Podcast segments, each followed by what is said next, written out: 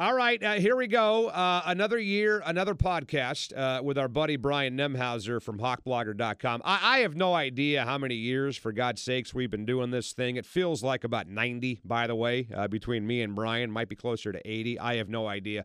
All I know is that ever since you and I started doing this, pal, things have gone pretty darn well for our favorite football team. So we have to keep this thing going, don't we? We do. We do. It's been it's been an upward climb, and uh, you know I have to say before we even talk Seahawks, like I'm not sitting with you, but I feel like I'm talking to half the person that I, I've been talking to before. I've seen pictures, my friend. Well, I appreciate that, man. You know, I was uh, Hugh Millen w- uh, told me that uh, the new me looks like he crawled out of the old me.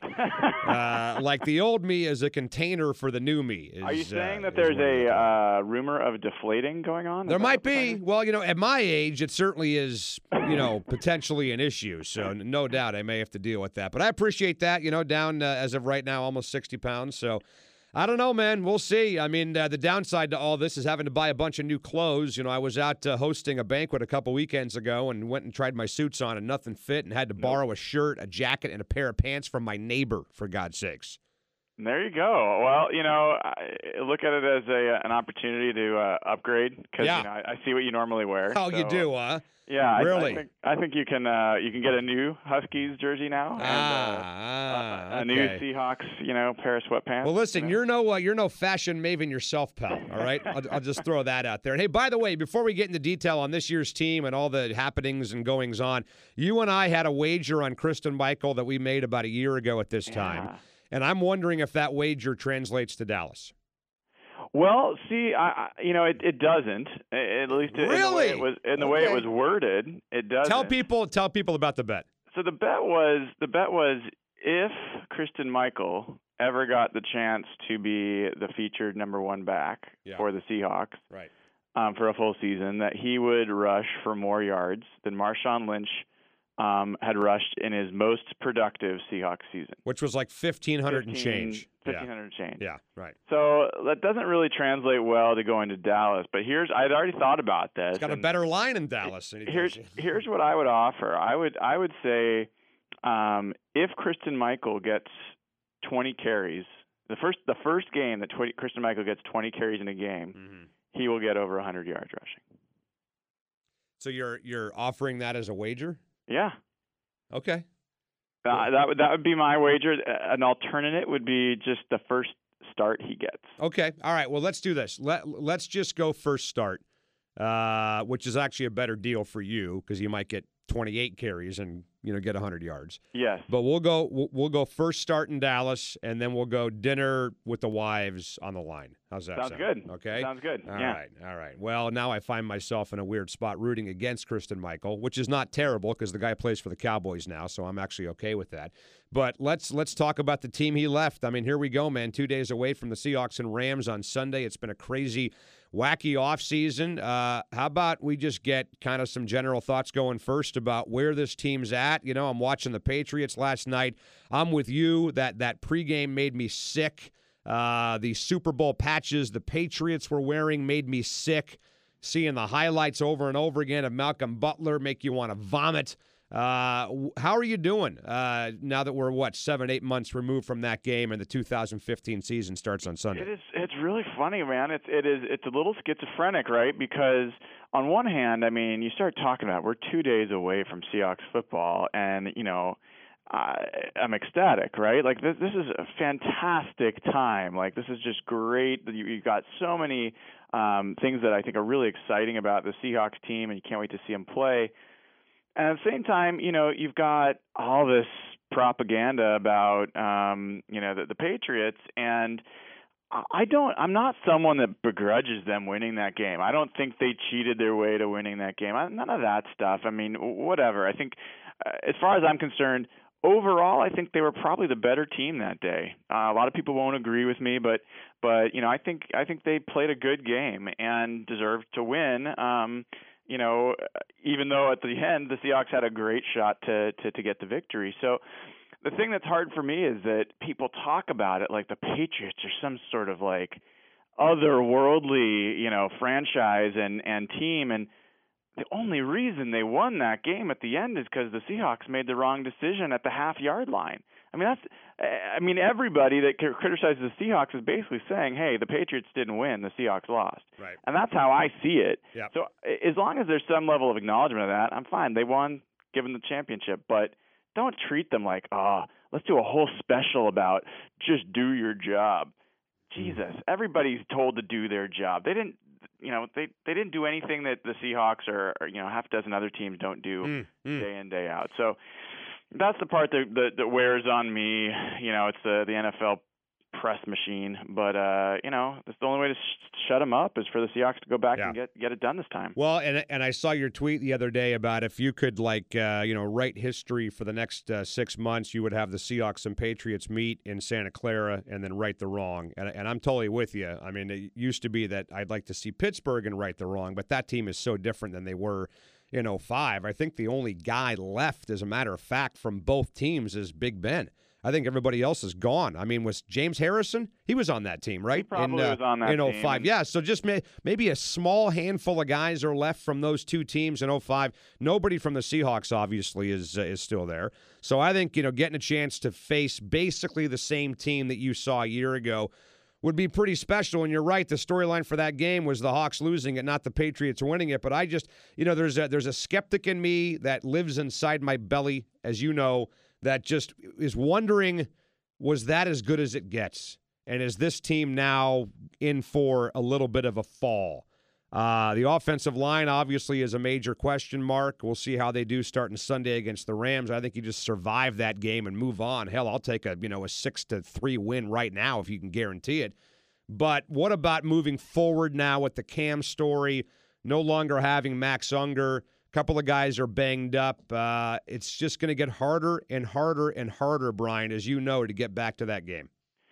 Yeah, I, I actually don't think that's right, uh, Softy. I, I think you know um, most statisticians would tell you like you know what happened before is is not going to have a bearing on what happens now. You re- re-rack, right? Like the it, it re-racks and everyone's back to zero, and then you look at you know which teams have the highest probability of getting there, and by most accounts, um, the Seahawks, if if they're not the favorite, they are right dang near the favorite to to do it again. Not only get there, but to win it. And I think that's right. I think that's how it should be. I think this is the best roster in the NFL. They've been there the last two years, not by accident, and not in any easy way.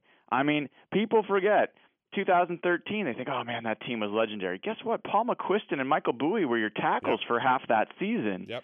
Like that offensive line was horrible for for a lot of that time. You've got, you know, 2014. I mean, we all know. Remember last year they were six and four. Their backs were against the wall. Um, things weren't going well. They had they had injuries and other things. So it, what's been clear is that when this team is right, when this core group is right, and when they're focused, and when they know what they want to do, there is nobody that beats them. And the only thing, you know, the, the reason the Patriots won, you know, yeah, they they got Tom Brady, and he absolutely deserves kudos.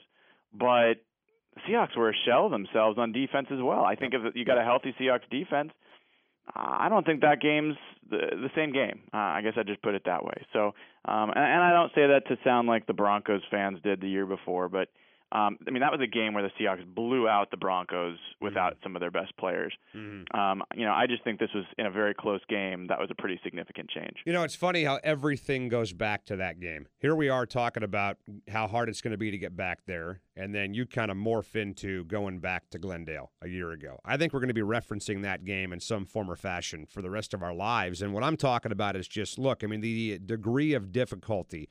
And I don't know if it's luck because I think you make your own luck, but you talk about them getting there two years in a row. How close were they the last two years to not getting there at all? I mean, that Niner game obviously could have gone either way. The Packer game, they were dead with, you know, three minutes to go. I mean, you easily could go back and I could give you a scenario where they don't get the play or two that they need.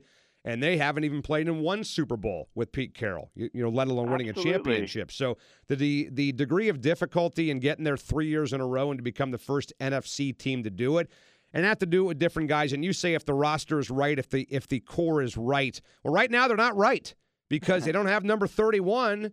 And I I'm I'm surprised I, that we're sitting here talking about this. I thought he would have been here by now.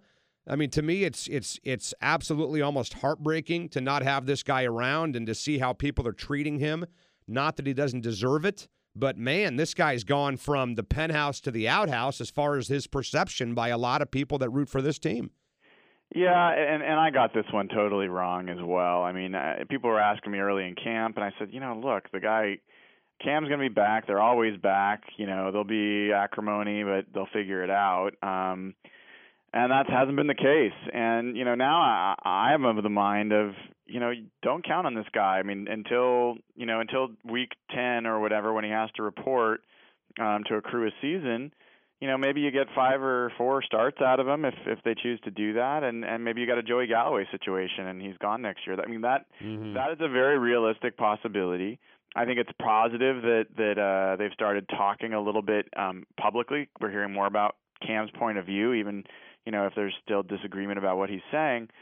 I think that's positive. Um, but look, uh, the one thing I'm absolutely clear on is, you know, this is his business and the Seahawks business. It's certainly not mine. So coming in there and and acting like holier than thou that I'm better than Cam and how could he do this and he's betraying and I'm not here to judge Cam Chancellor. That guy's put his his health and his you know uh, life on the line, so to speak, for this team. He, he plays as hard as anyone ever has. It's put on the uniform. He's been a big part of why we've won those those games we've won.